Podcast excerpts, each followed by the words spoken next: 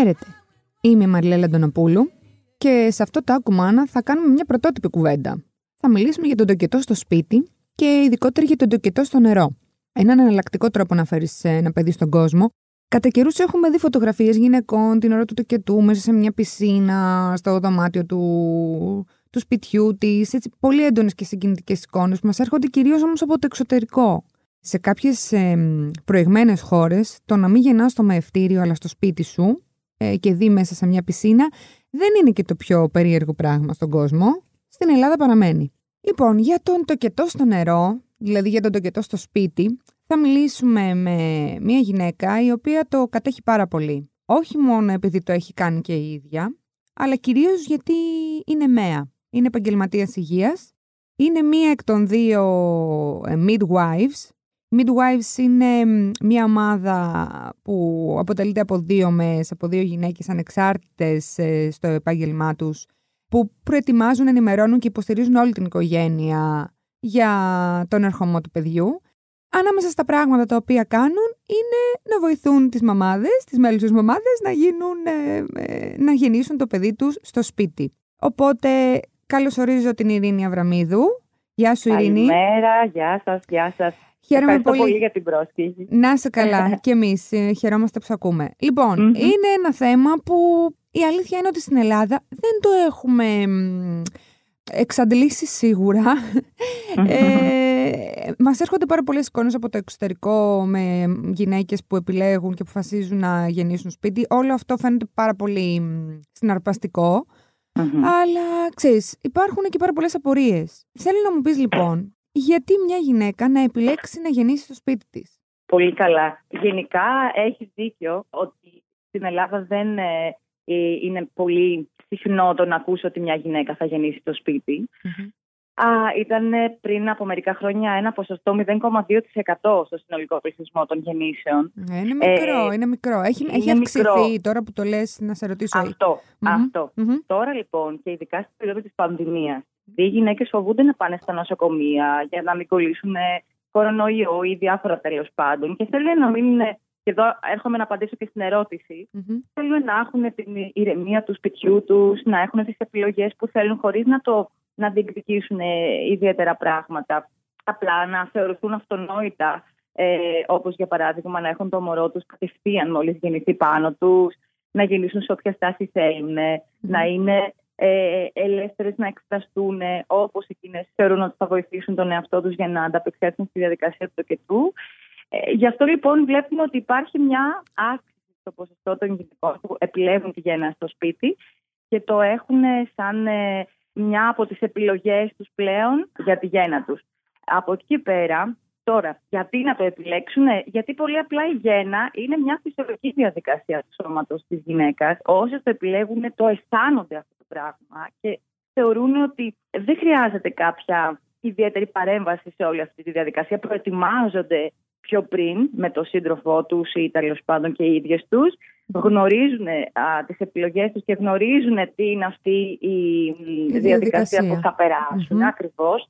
Πάνω απ' όλα δεν φοβούνται, αισθάνονται ότι είναι ασφαλή στο σπίτι τους και έτσι, και, έτσι, έτσι προχωράει και η διαδικασία.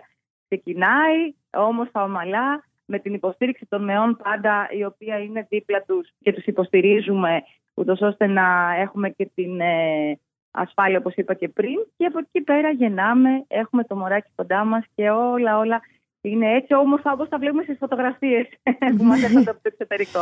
Ε, θα ρωτήσω κάτι που είναι πολύ αυτονόητο, γιατί το έχω περάσει και εγώ. Ε, Εννοείται ότι η ΜΕΑ ε, είναι ο άνθρωπος που ε, είναι εκεί και παίζει το μεγαλύτερο ενδεχομένως ρόλο στη διαδικασία, στη διαδικασία του, του τοκετού. Είναι εκεί από, είστε εκεί από την αρχή, όντως είστε μέχρι το τέλος, ε, ξέρετε ακριβώς τι πρέπει να γίνει. Ωστόσο, και κάποια στιγμή σκάει με ο γιατρός στο μευτήριο. Ναι. Ε, τώρα μιλάμε για μια διαδικασία που δεν έχει το γιατρό, ε, δεν έχει θέση για το γιατρό. Δηλαδή δεν χρειάζεται να έρθει ο γιατρός στο σπίτι να, σε, να, να ξεγεννήσει τη, την, ε, τη γυναίκα. Ναι. Τι έχεις να πεις γι' αυτό; Καταρχήν να πω ότι το βασικό ρόλο στη γέννα τον παίζει η ίδια η μητέρα. Αυτή είναι αυτή ναι. που οδηγεί τη γέννα. Εμείς είμαστε εκεί για να την υποστηριζουμε να την ενθαρρύνουμε και να την ενδυναμώνουμε. Και φυσικά να έχουμε τον έλεγχο της ασφάλειας για το αν χρειαστεί κάτι να μεταφερθούμε ή τέλος πάντων να παρέμβουμε. Κατά τα άλλα, η ΜΕΑ είναι εκπαιδευμένη, είναι ο κατάλληλος επαγγελματίας υγείας για το φυσιολογικό το και το.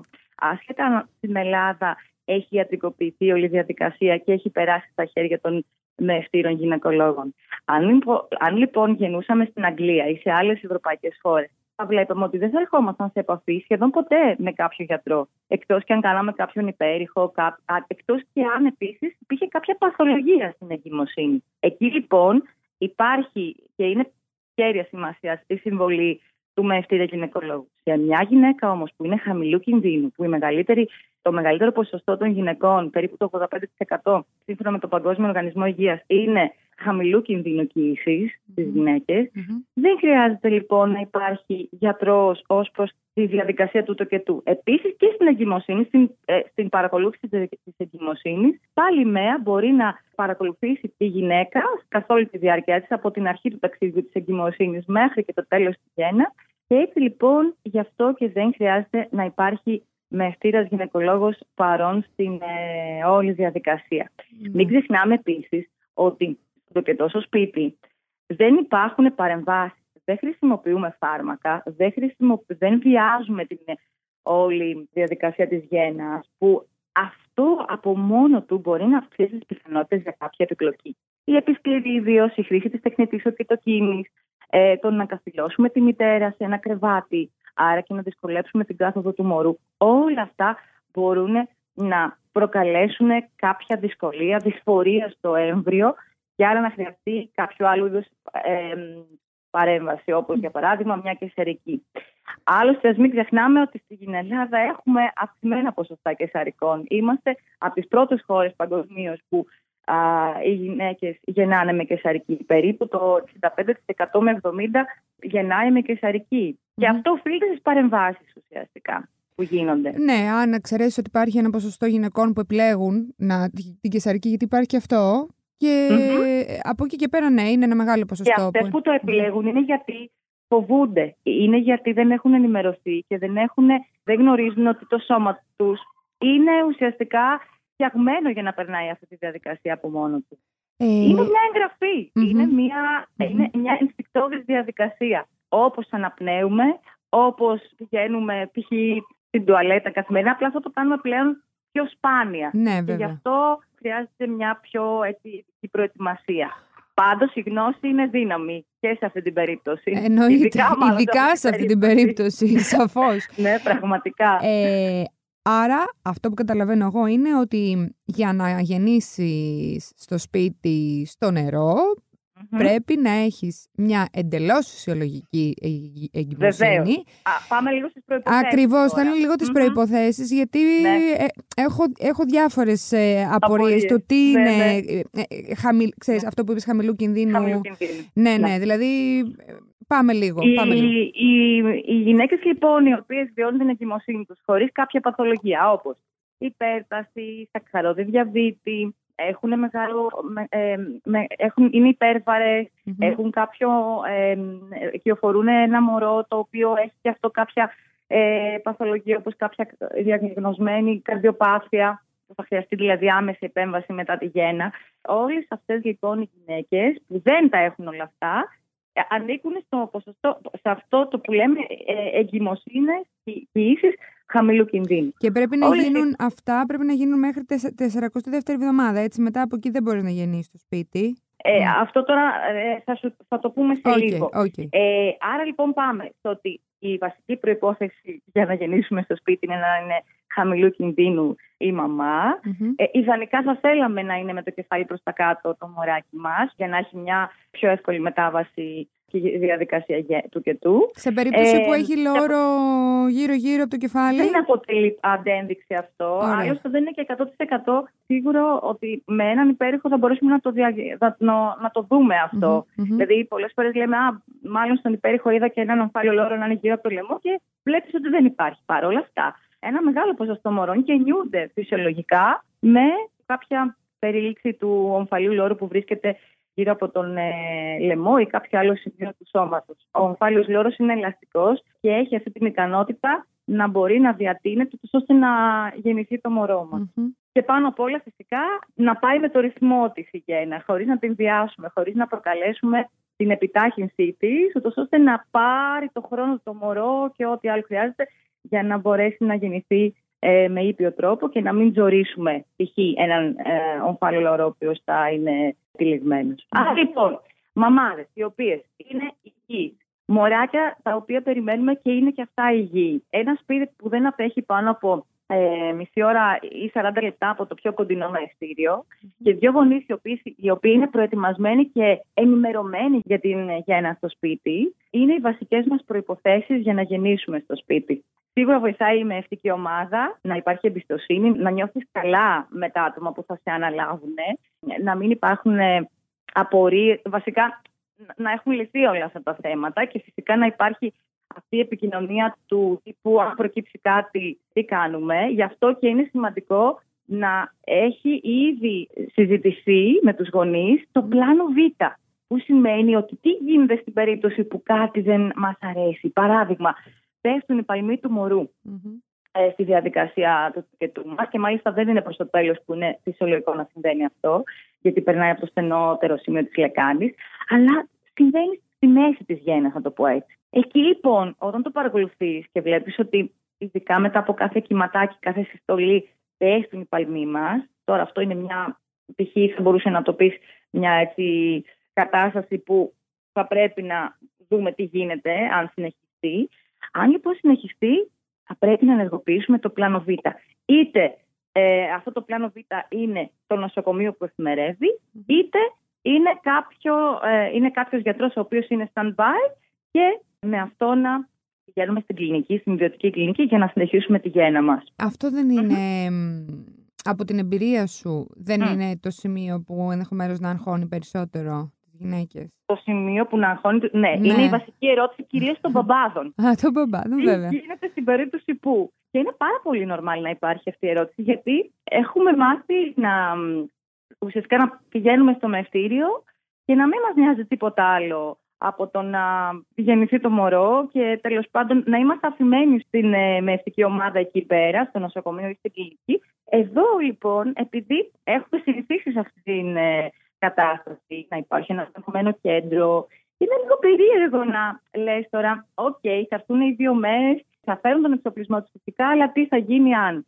Λοιπόν, εδώ απαντάμε συνήθως ότι επειδή, όπως είπα και πριν, έχουμε κύηση χαμηλού κινδύνου και επειδή δεν παρεμβαίνουμε στη διαδικασία του τοκετού και η γυναίκα νιώθει ηρεμία, είναι χαλαρή, εκκρίνονται οι ορμόνες του τοκετού με αφθονία, γιατί νιώθει, νιώθει σιγουριά και αυτοπεποίθηση στο χώρο της, νιώθει ότι είναι στη φωλιά της. Αυτά όλα βοηθούν ούτως ώστε να να υπάρχει γρήγορη και ομαλή εξέλιξη στον τοκετό μας. Φυσικά, όπως είπα και πιο πριν, οι γυναίες είναι εκεί για να βοηθήσουν στην περίπτωση που κάτι τέλος πάντων ε, πηγαίνει διαφορετικά. Πρώτα απ' όλα να το διαγνώσουν ε, νωρίς, εγκαίρω και να παρέμβουν. Για παράδειγμα, θα μπορούσαμε να αλλάξουμε μια στάση στη μαμά, ούτως ώστε να βοηθήσουμε το μωρό να ξεγλιστρήσει πιο εύκολα την ώρα που βγαίνει. Θα μπορούσαμε να κάνουμε να την ενθαρρύνουμε να αναπνεύσει λίγο πιο βαθιά για να δώσει περισσότερο οξυγόνο στο μωράκι της. Θα μπορούσαμε να τη βοηθήσουμε να μπει π.χ. στο νερό για να χαλαρώσει ακόμα περισσότερο. Όλα αυτά είναι πράγματα που βοηθούν. Και εκεί λοιπόν είμαστε εκεί για να ε, υποστηρίζουμε την όλη διαδικασία, γι' αυτό και είναι ασφαλής. Αυτό που καταλαβαίνω είναι ότι πρέπει να σπάσουν τα νερά με, με φυσιολογικό τρόπο ε, και να έχουμε και μία διαστολή 4-5 ναι. από εκεί. Δηλαδή δεν προκαλούμε τίποτα, το αφήνουμε ναι. και απλά εσείς έρχεστε στο σπίτι όταν, υπάρχουν, όταν έχουν σπάσει τα νερά αρχικά, από ό,τι καταλαβαίνω. Και μετά βλέπετε τη διαστολή. Όχι. Δεν έχει να κάνει με τα νερά. Καθόλου, όχι. Ένα μωράκι σε ένα φυσικό τοκετό μπορεί να γεννηθεί και μέσα στο κοκούλι του που λέμε. Μέσα στον αμνιακό σάκο. Ναι, άρα τι είναι προγραμματισμένο το ραντεβού σας; Δεν είναι τίποτα όχι, προγραμματισμένο. Βέβαια, ακριβώς. Όχι, ναι, ναι. μέχρι 42 εβδομάδες και κάποια στιγμή μέχρι τότε θα ξεκινήσει αυθόρμητα ο τοκετός. Όταν το μωρό είναι έτοιμο, θα ξεκινήσει την όλη διαδικασία. με δύο τρόπους. Είτε με το σπάσιμο των νερών, όπως είπαμε και πριν, με την δηλαδή απελευθέρωση των εμβρικών ημένων, ή με την έναρξη των συστολών, των κυμάτων, όπως αλλιώς τα λέμε, ναι, ε, ναι, που ναι. θα γίνουν πλέον ρυθμικά. Η μαμά, εφόσον από πριν στις συναντήσεις μας στο σπίτι που θα κάνουμε και θα τα γνωρίζουμε όλα αυτά, ε, θα καταλάβει αν είναι γένα ή όχι. Φυσικά θα υπάρχει και επικοινωνία μαζί μας. Και όταν λοιπόν είναι η κατάλληλη στιγμή και τα κυματάκια της ε, έχουν μπει σε έναν ρυθμό, θα πάμε στο σπίτι, θα ετοιμάσουμε όλα τα πραγματάκια που χρειάζονται, ώστε να γίνει γρήγορα όλο αυτό για να μπορέσει να χαλαρώσει, να μην τη αποπαίνουμε την προσοχή, φουσκώνοντα την πισίνα ή τέλος πάντων ετοιμάζοντας το υπόλοιπο υλικό που χρειαζόμαστε. Ε, Πάμε και περιμένουμε. Υπάρχει υπομονή, πολύ υπομονή. Ε, φτιάχνουμε το περιβάλλον ούτως ώστε να είναι ήρεμο, π.χ. χαμηλώνουμε τα φώτα, ίσως να τη έχουμε ζητήσει να φτιάξει μια playlist που θα ήθελε να παίζει στο background, ίσως κάποιο εθέριο έλαιο το οποίο θα τη βοηθούσε να χαλαρώσει, όπως π.χ. η λεφάντα. Και όλα αυτά τη βοηθούν ούτως ώστε να αφαιθεί αυτό. Έτσι λοιπόν ξεκινάει ο τοκετός, ε, στην όλη διαδικασία είμαστε κοντά. Μπορούμε να τη βοηθήσουμε στην ανακούφιση με το μασάζ, με την αναπνοή, με την αλλαγή των στάσεων, την κίνηση, το λίκνισμα, το χώρο, όλα αυτά είναι ανακουφιστικά και φυσικά η μεγαλύτερη ανακούφιση στην πλειονότητα των ε, γυναικών είναι το ζεστό νερό. Η πισίνα λοιπόν. Εδώ να, να πω ότι δεν είναι. Προ... Δηλαδή, ένα τοκετό στο σπίτι δεν σημαίνει τοκετό στο νερό. Πολλές γυναίκες επιλέγουν να γεννήσουν και εκτός νερού. Μπορεί να χρησιμοποιήσουν την πισίνα για το στάδιο της διαστολής και από εκεί και πέρα να βγουν έξω να γεννήσουν. Δεν είναι ότι σίγουρα θα υπάρχει πισίνα. Κάποιες άλλες δεν θέλουν καθόλου να βραχούν επίσης. Και αυτό είναι σεβαστό. Και με τον δηλαδή, πόνο, τι γίνεται; Αυτό, αυτό. Υπάρχουν λοιπόν, επειδή οι γυναίκες εκρίνουν πάρα πολύ μεγάλη, ε, μεγάλα ποσοστά όπου είναι τα φυσικά οπίουχα του σώματός μας και με όλη αυτή την προετοιμασία που έχουν κάνει από πριν, ανταπεξέλθει πραγματικά και στα προσωπικό βιώμα, μπορώ να το πω, και μέσα από την εμπειρία μου τα τελευταία 15 χρόνια ως ΜΕΑ που υποστηρίζω τις μαμάδες, είναι πραγματικά κάτι που μπορείς να το βιώσεις και μάλιστα με ωραίο τρόπο. Αν η μαμά δεν είναι φοβισμένη, αν η μαμά δεν νιώθει ότι απειλείται, τότε το σώμα της από μόνο του, ο εγκέφαλος δηλαδή, θα αρχίσει να εκρίνει λοιπόν τις β' ενδορφίνες μας, οι οποίες είναι πάρα πολύ δυνατά, χαλαρωτικά, ναρκωτικά να το πω mm-hmm. ε, ε, όπου θα, θα δούμε, ειδικά προς το τέλος της γέννας, τη μαμά να κλείνει τα μάτια της μεταξύ των κυμάτων και να χάνεται. Να είναι στον κόσμο της. Έτσι λοιπόν, στη ζεστασιά του σπιτιού της, με την ασφάλεια που νιώθει με τις μέση με τον εαυτό της αρχικά και μετά με τις μέση και με το σύντροφό της. Και με την εμπιστοσύνη που θα έχει στην όλη διαδικασία και το μωρό της, ανταπεξέρχεται μια χαρά ε, στους πόνους. Άλλωστε, μην ξεχνάμε ότι ο πόνος είναι κάτι πολύ υποκειμενικό. Ναι. Συνήθως όμως, όταν ναι, οι γυναίκε. Ναι, ναι. Απλά φοβούνται, όταν, όταν γεννάμε γίνεται αντικειμενικό. Υπάρχει πόνος. Δεν, δηλαδή, δεν, δεν έχω... Υπάρχει. Εγώ δεν έχω ακούσει ποτέ γυναίκα να μου πει. Να, γιατί εντάξει, σαφώς και μιλάμε. Ε, ε, Ξέρουμε, ξέρουμε. Μαριλέλα, γιατι Γιατί η πλειοψηφία των γυναικών που ακούμε γεννάνε σε νοσοκομεία και κλινικές, όπου εκεί οι συνθήκες μπορεί να, ήταν, να μην ήταν τόσο φιλικές για τις ίδιες. Μπορεί να αισθανόντουσαν φόβο, μπορεί να αισθανόντουσαν ανασφάλεια. Και όλα αυτά τα συναισθήματα παίζουν πάρα πολύ σημαντικό ρόλο στην έκρηση των ορμονών. Φύγει το σώμα που λέμε έτσι.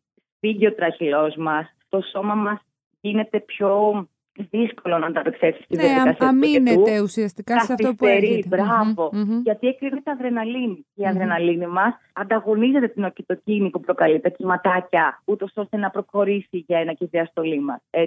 Οπότε, ναι, εκεί αυτές οι γυναίκες το βιώνουν σχεδόν τραυματικά, όχι όλες, αλλά είναι πολύ σπάνιο να ακούσει μια ωραία εμπειρία το και του. Ακούς για μαμάδες οι οποίες ήταν ξαπλωμένες όλη την ώρα, που κάνανε σίγουρα μια επισκληρίδιο, που μπήκαν για πρόκληση, που είχαν μεγάλη περινοτομία από κάτω, που τους πάτησαν στην κοιλιά τους για να βγει το μωρό, που τραβήχθηκε το μωρό με βεντούζα. Όλα αυτά, επειδή τα ακούμε πάρα πολύ συχνά κοντά μας και τα ακούμε και από μικρά κορίτσια, έχει εντυπωθεί στο μυαλό ότι η γέννα είναι κάτι πολύ τρομακτικό, κάτι πάρα πολύ έντονο, σίγουρα είναι έντονο, αλλά δεν υπάρχει κι άλλος τρόπος να το, να το βιώσει. Και έτσι λοιπόν μεγαλώνουμε με, με, με, με φόβο για τον τοκετό. Ε, και να, σου είναι μια εγγραφή αυτή στον εγκέφαλο ότι τώρα θα πονέσω πάρα πολύ. Και επειδή είναι σπάνιες οι περιπτώσεις που ακούς γυναίκες να έχουν μια υπέροχη εμπειρία γέννα, χωρίς ιδιαίτερο πόνο, χωρίς τέλος πάντων.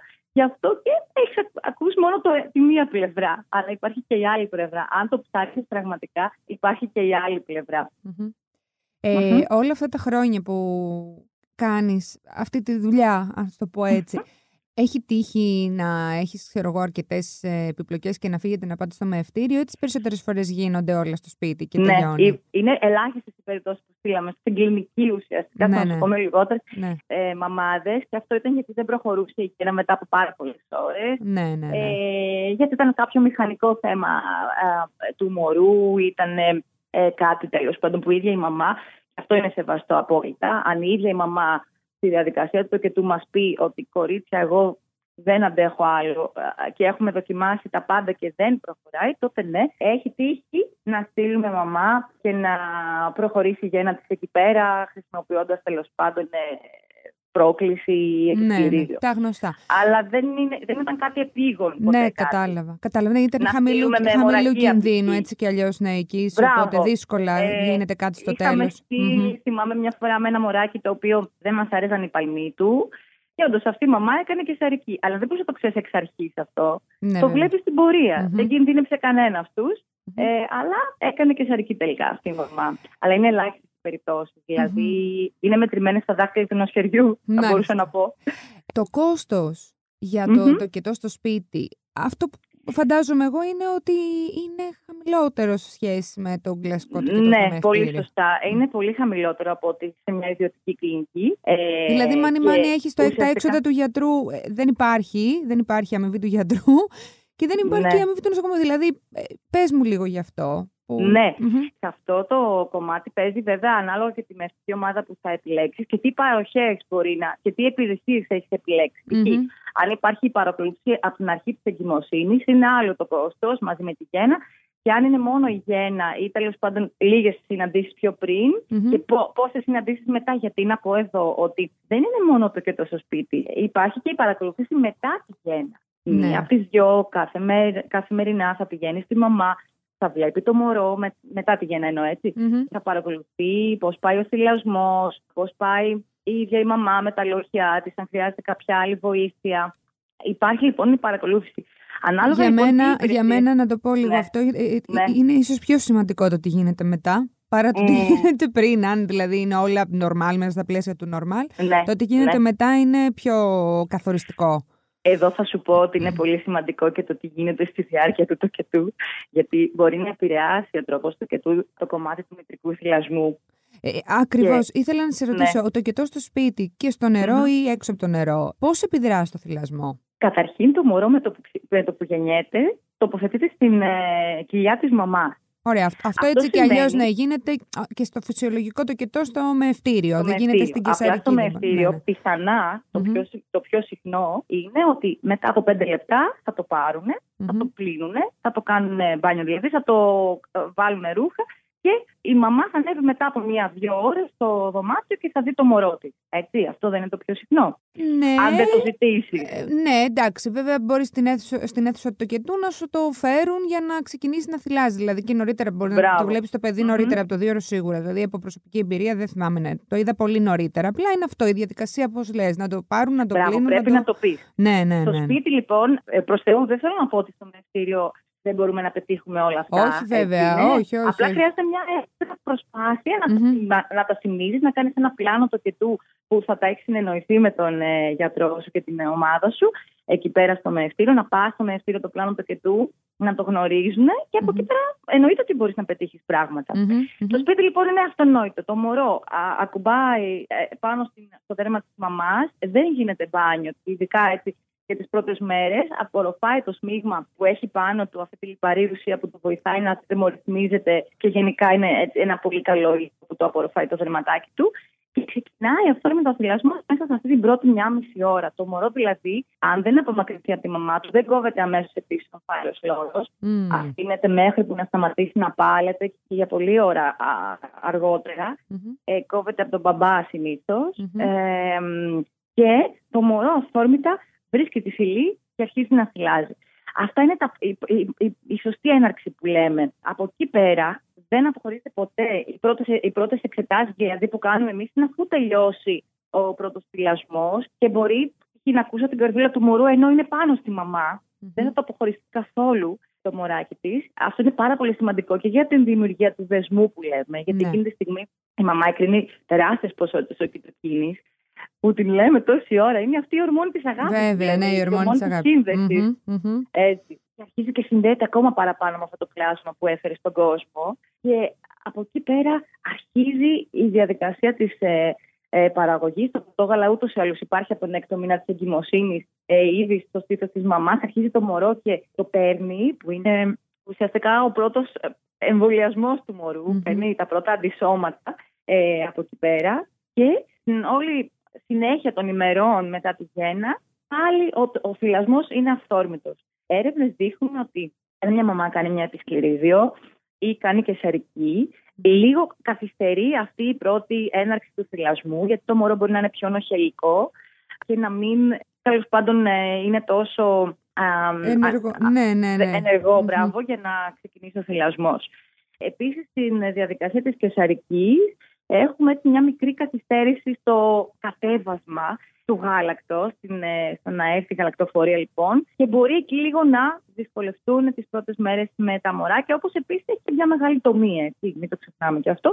Υπάρχει περισσότερος ε, και βλέπουμε ότι η μαμά ε, χρειάζεται να επουλώσει το σώμα της από ένα μέσης βαρύτητας χειρουργείο έχει να διαχειριστεί το μωρό της, το θυλασμό και γι' αυτό και δυσκολεύονται. Στη φυσική γέννα, δηλαδή στη γέννα χωρίς παρεμβάσεις, συνήθως δεν υπάρχει τραύμα στο περίνεο ή αν υπάρχει, θα υπάρχει μια ελάχιστη κάτι μικρό που εμείς ως μέσα το φροντίσουμε ή, ή άμα είναι κάτι πολύ μικρό του τύπου, μια μικρή γρατζουνιά, θα της δώσουμε οδηγίες πώς να το φροντίσει. φροντίσει. Άρα λοιπόν, μπορεί να κάθεται άνετα, μπορεί να φυλάζει όποια στάση θέλει και επίσης στο σπίτι υπάρχει και περισσότερη βοήθεια. Δηλαδή, ο μπαμπάς, ειδικά τώρα στον κορονοϊό, που κάποιες μαμάδες στερούνται τους μπαμπάδες ε, με τα γεννητικά, γιατί λόγω των κανονισμών ε, δεν επιτρέπουν να είναι σε κάποιες ε, και ειδικά στα νοσοκομεία καθόλου φυσικά, οι σύντροφοι. Στο σπίτι είναι δίπλα ο μπαμπα Ε, είναι η μαμά της, ίσως αν την επιθυμεί, ή κάποια πολύ κοντινή φίλη που έχει εμπιστοσύνη. Και ξέρεις, αυτή η συντροφιά, αυτή η βοήθεια που νιώθει η μαμά είναι πολύ ενθαρρυντικό. Είναι πολύ ενθαρρυντικό και είναι και, είναι και από τα πράγματα που κόστησαν περισσότερο στις, ε, στις γυναίκες που, που, που γεννούν σε όλη αυτή τη στον 1,5 Αυτό χρόνο. έρχομαι να το συμπληρώσω. Μπράβο. Αυτό το συμπληρώνουν με, τα, με, με το γιατί να το επιλέξουν. Γιατί θέλουν και τους συντρόφους κοντά τους. Ναι. Στο νοσοκομείο, για παράδειγμα, δεν μπορείς να έχεις τον σύντροφο κοντά σου. Ενώ είναι μια διαδικασία που ξεκίνησε να γίνεται μαζί όταν ήρθαμε σε επαφή. Εννοείς στα δημόσια νοσοκομεία, από ό,τι καταλαβαίνω. Ναι, στα δημόσια ναι, ναι, ναι, νοσοκομεία, ναι, ναι. Δεν μπορείς να τον έχεις κοντά σου και είναι πάρα πολύ δύσκολο αυτό. Βέβαια. Είναι βασικό δικαίωμα και του πατέρα και της μητέρας να έχει δίπλα όποιον άνθρωπο η ίδια επιλέξει. Ναι, φυσικά. Ή δεν επιλέξει, γιατί υπάρχουν και περιπτώσεις που μπορεί να μην θέλει, ναι, να το βάλουμε και αυτό μέσα στην Όπως επίσης ε, είναι δικαίωμα να επιλέξει και η ίδια η μαμά πού θα γεννήσει. Αυτό δηλαδή μπορεί να, μια μαμά να αισθάνεται ασφαλής π.χ. στο νοσοκομείο. Εννοείται, είναι απόλυτα σεβαστό. Αρκεί να ξέρει τις επιλογές της και να είναι ενημερωμένη. Αυτό θα βοηθήσει σίγουρα και στο νοσοκομείο. Επίσης, το να έχεις μέα μαζί σου στην κλινική, γιατί στα δημόσια είναι λίγο πιο δύσκολο να έχεις δικιά σου μέα, είναι πολύ βοηθητικό. Ε, γιατί θα ξεκινήσετε αρχικά στο σπίτι, μέχρι να πάτε σε καλή διαστολή, θα σε συνεννόηση και με τον γιατρό της, θα πάτε στην κλινική, εκεί θα βοηθηθεί η μαμά με αλλαγή στάσεων και πάλι έτσι, είναι μια διαδικασία που θα είναι πιο ομαλή. Να πάντα σε... η ΜΕΑ βοηθάει. Mm-hmm. Βέβαια, πα, πάντα, εννοείται. Ναι. Εγώ δεν μπορώ να φανταστώ να, να γίνεται όλο αυτό ναι. χωρίς ΜΕΑ. Ε, μία τελευταία ερώτηση σου έχω. Γνωρίζεις ποια χώρα κρατάει τα σκύπτρα στις ε, γέννες στο σπίτι, ναι. ενώ σε, σε χώρες που δεν γίνεται αυτό υποχρεωτικά και αναγκαστικά γιατί οι γυναίκες δεν έχουν πρόσβαση στη, στη, ναι, στην περίθαλψη κτλ. Ή μέσα στο νερό, δηλαδή ξέρεις να υπάρχει και αυτό, ναι. ή στο σπίτι ή μέσα στο νερό, ή και τα δύο. Η Ολλανδία είναι λοιπόν αυτή η χώρα με ένα ποσοστό περίπου 35%. Να, είναι μεγάλο. Που υπάρχει μέσα στο σύστημα της υγείας τους. Δεν είναι όπως και στην Αγγλία, αλλά τώρα τα ποσοστά ε, είναι σαφώς μεγαλύτερα στην Ολλανδία ε, όπου εκεί η ΜΕΑ παρέχεται από το κράτος και ο τοκετό στο σπίτι επίσης παρέχεται από το κράτος. Σε αυτές τις περισσότερες χώρες ε, υπάρχει και η επιλογή του birth center, δηλαδή του κέντρου φυσικού τοκετού, που εδώ στην Ελλάδα δυστυχώς δεν έχουμε, που είναι ξέρεις, κάτι Δηλαδή είναι ένας χώρος που είναι σαν σπίτι, κοντά σε μια κλινική, όπου η γυναίκα ναι, δεν είναι στο σπίτι, αλλά είναι σε ένα περιβάλλον σχετικό. Μπορεί να έχει τον άντρα της ή όποιον άλλον θέλει κοντά της. Υπάρχει πισίνα, υπάρχει οτιδήποτε θα υπήρχε στο σπίτι της. Απλά, αν χρειαστεί, είναι πραγματικά το ένα λεπτό η κλινική. Είναι συνήθως αυτά τα best centers είναι κοντά σε κλινικές. Μάλιστα. Υπάρχει και αυτή η επιλογή mm-hmm. στις μαμάδες που είναι π.χ. στην Αγγλία, στην Ολλανδία, στη Γερμανία επίσης. Mm-hmm. Και μια τυπική ερώτηση, έτσι, για, γιατί μου, μου ήρθε και αυτή. Αναγνωρίζεται από τα ταμεία ο τοκετός, δηλαδή mm-hmm. παίρνουν κάποιο... Πολύ ωραία ερώτηση. Ναι. Ναι. Μαριλέλα, είναι, ναι, υπάρχει ένα επίδομα τοκετού στο σπίτι Α, ωραία. Ε, από τον ΕΟΠΗ. Οι μαμάδες λοιπόν που είναι άμεσα ή έμεσα ασφαλισμένες μπορούν να λάβουν αυτό το επίδομα αφού οι ΜΕΣ κάνουν τα χαρτιά μετά τη γέννα και ο μπαμπάς πάει να πληρώσει και κάνει τη ληξιακή πράξη γέννησης μαζί με κάποια άλλα δικαιολογικά θα τα καταθέσει στο νεοπή λοιπόν και σε ένα σύντομο χρονικό διάστημα θα πάρει το ποσό των 900 ευρώ πίσω. Είναι πάρα πολύ σημαντικό. Υπάρχει από το 2012 και είναι ουσιαστικά, αν θα πήγαινε σε μια ιδιωτική κλινική, α, θα γινόταν μια έκπτωση λόγω χρήσης ΕΟΠΗ. Τώρα, επειδή δεν χρησιμοποιείς κάποια ε, μονάδα υγείας, θα παίρνεις κατευθείαν στο λογαριασμό σου, επειδή τα δικαιούσε. Ωραία. Μάλιστα. Αυτό. Ειρήνη μου, ε, σε ευχαριστώ πάρα πολύ για αυτή τη συζήτηση πραγματικά, γιατί όντως είναι ένα θέμα που δεν το ξέραμε καθόλου. καθόλου. Ναι, ναι, και ναι. όπως μου λες και εσύ, ε, αυξάνουν οι γυναίκες που το, που το θα κάνουν. τα ακούμε συχνά, μπράβο, θα τα ακούμε συχνά Βέβαια. γιατί ε, ε, θέλω να τονίσω ότι είναι ασφαλές ε, αν γίνεται από επαγγελματίες υγείας οι οποίοι είναι εκπαιδευμένοι σε αυτό, ε, με τις ΜΕΣ, ε, ή η γυναίκα να είναι ε, ενημερωμένη. Είναι σημαντικό να υπάρχουν ιστορίες του που είναι έτσι ενθαρρυντικές, γιατί σιγά σιγά στα δικά μας κορίτσια, mm-hmm. ε, στις δικές μας κόρες, αυτός θα αλλάξει. Δηλαδή αν, αν ακούνε τις ε, γένες της ε, όμορφες εμπειρίες, σιγά σιγά αυτή η τοκοφοβία που υπάρχει και όλη αυτή η μεσητική που σταματήσει να υπάρχει στο και θα είναι πραγματικά πολύ πολύ σημαντικό. Γιατί η γέννα είναι η αρχή της ζωής. Πώς ε, είναι η καλή έναρξη της, ε, της ζωής ε, παίζει ρόλο και στην υπόλοιπη ενήλικη ζωή σου. Mm. Ένας τραυματικός τοκετός έχει επίδραση σύμφωνα και με την προγενική ψυχολογία και με άλλους τέλος πάντων ερευνητές που λένε ότι ένας άνθρωπος ο οποίος γεννήθηκε μέσα σε ένα περιβάλλον αγάπης, είτε αυτό είναι το σπίτι είτε είναι το μεστήριο, αγάπη θα μπορεί να δίνει. Αυτό είναι πάρα πολύ σημαντικό. Και για την κοινωνία, αν το δούμε λίγο πιο ανοιχτά. Ναι, είναι αλήθεια αυτό. Είναι αλήθεια αυτό. Έγινε. Αυτό. Σε ευχαριστούμε πάρα πάρα πολύ. Θα Εγώ τα ξαναπούμε. Ευχαριστώ. Ευχαριστούμε. Να είστε καλά. Καλή Γεια. συνέχεια. Γεια, γεια. Αυτά ήταν λοιπόν τα πράγματα που μάθαμε για τον τοκετό στο σπίτι και τον τοκετό στο νερό. Δεν ξέρω πώς νιώθετε εσείς. Εγώ νιώθω πολύ διαφορετικά από αυτό που είχα στο μυαλό μου. Εντάξει, όποια ενδιαφέρεται μπορεί να το ψάξεις παραπάνω είτε μέσω των midwives είτε μέσω άλλων μεών που το κάνουν σε διάφορα μέρη της Ελλάδας και ίσως σιγά σιγά να αρχίσουμε να βλέπουμε και εμείς εικόνες, όχι που μας έρχονται από το εξωτερικό, αλλά δικές μας εδώ ε, γυναίκες που γεννούν στο σπίτι. Ε, αυτά για αυτή τη βδομάδα. Μέχρι την επόμενη μπαίνουμε στο ladylike.gr, διαβάζουμε ό,τι περισσότερο μπορούμε και καταλήγουμε στο No Filter Motherhood με θέματα σχετικά με τη μητρότητα. Γεια χαρά!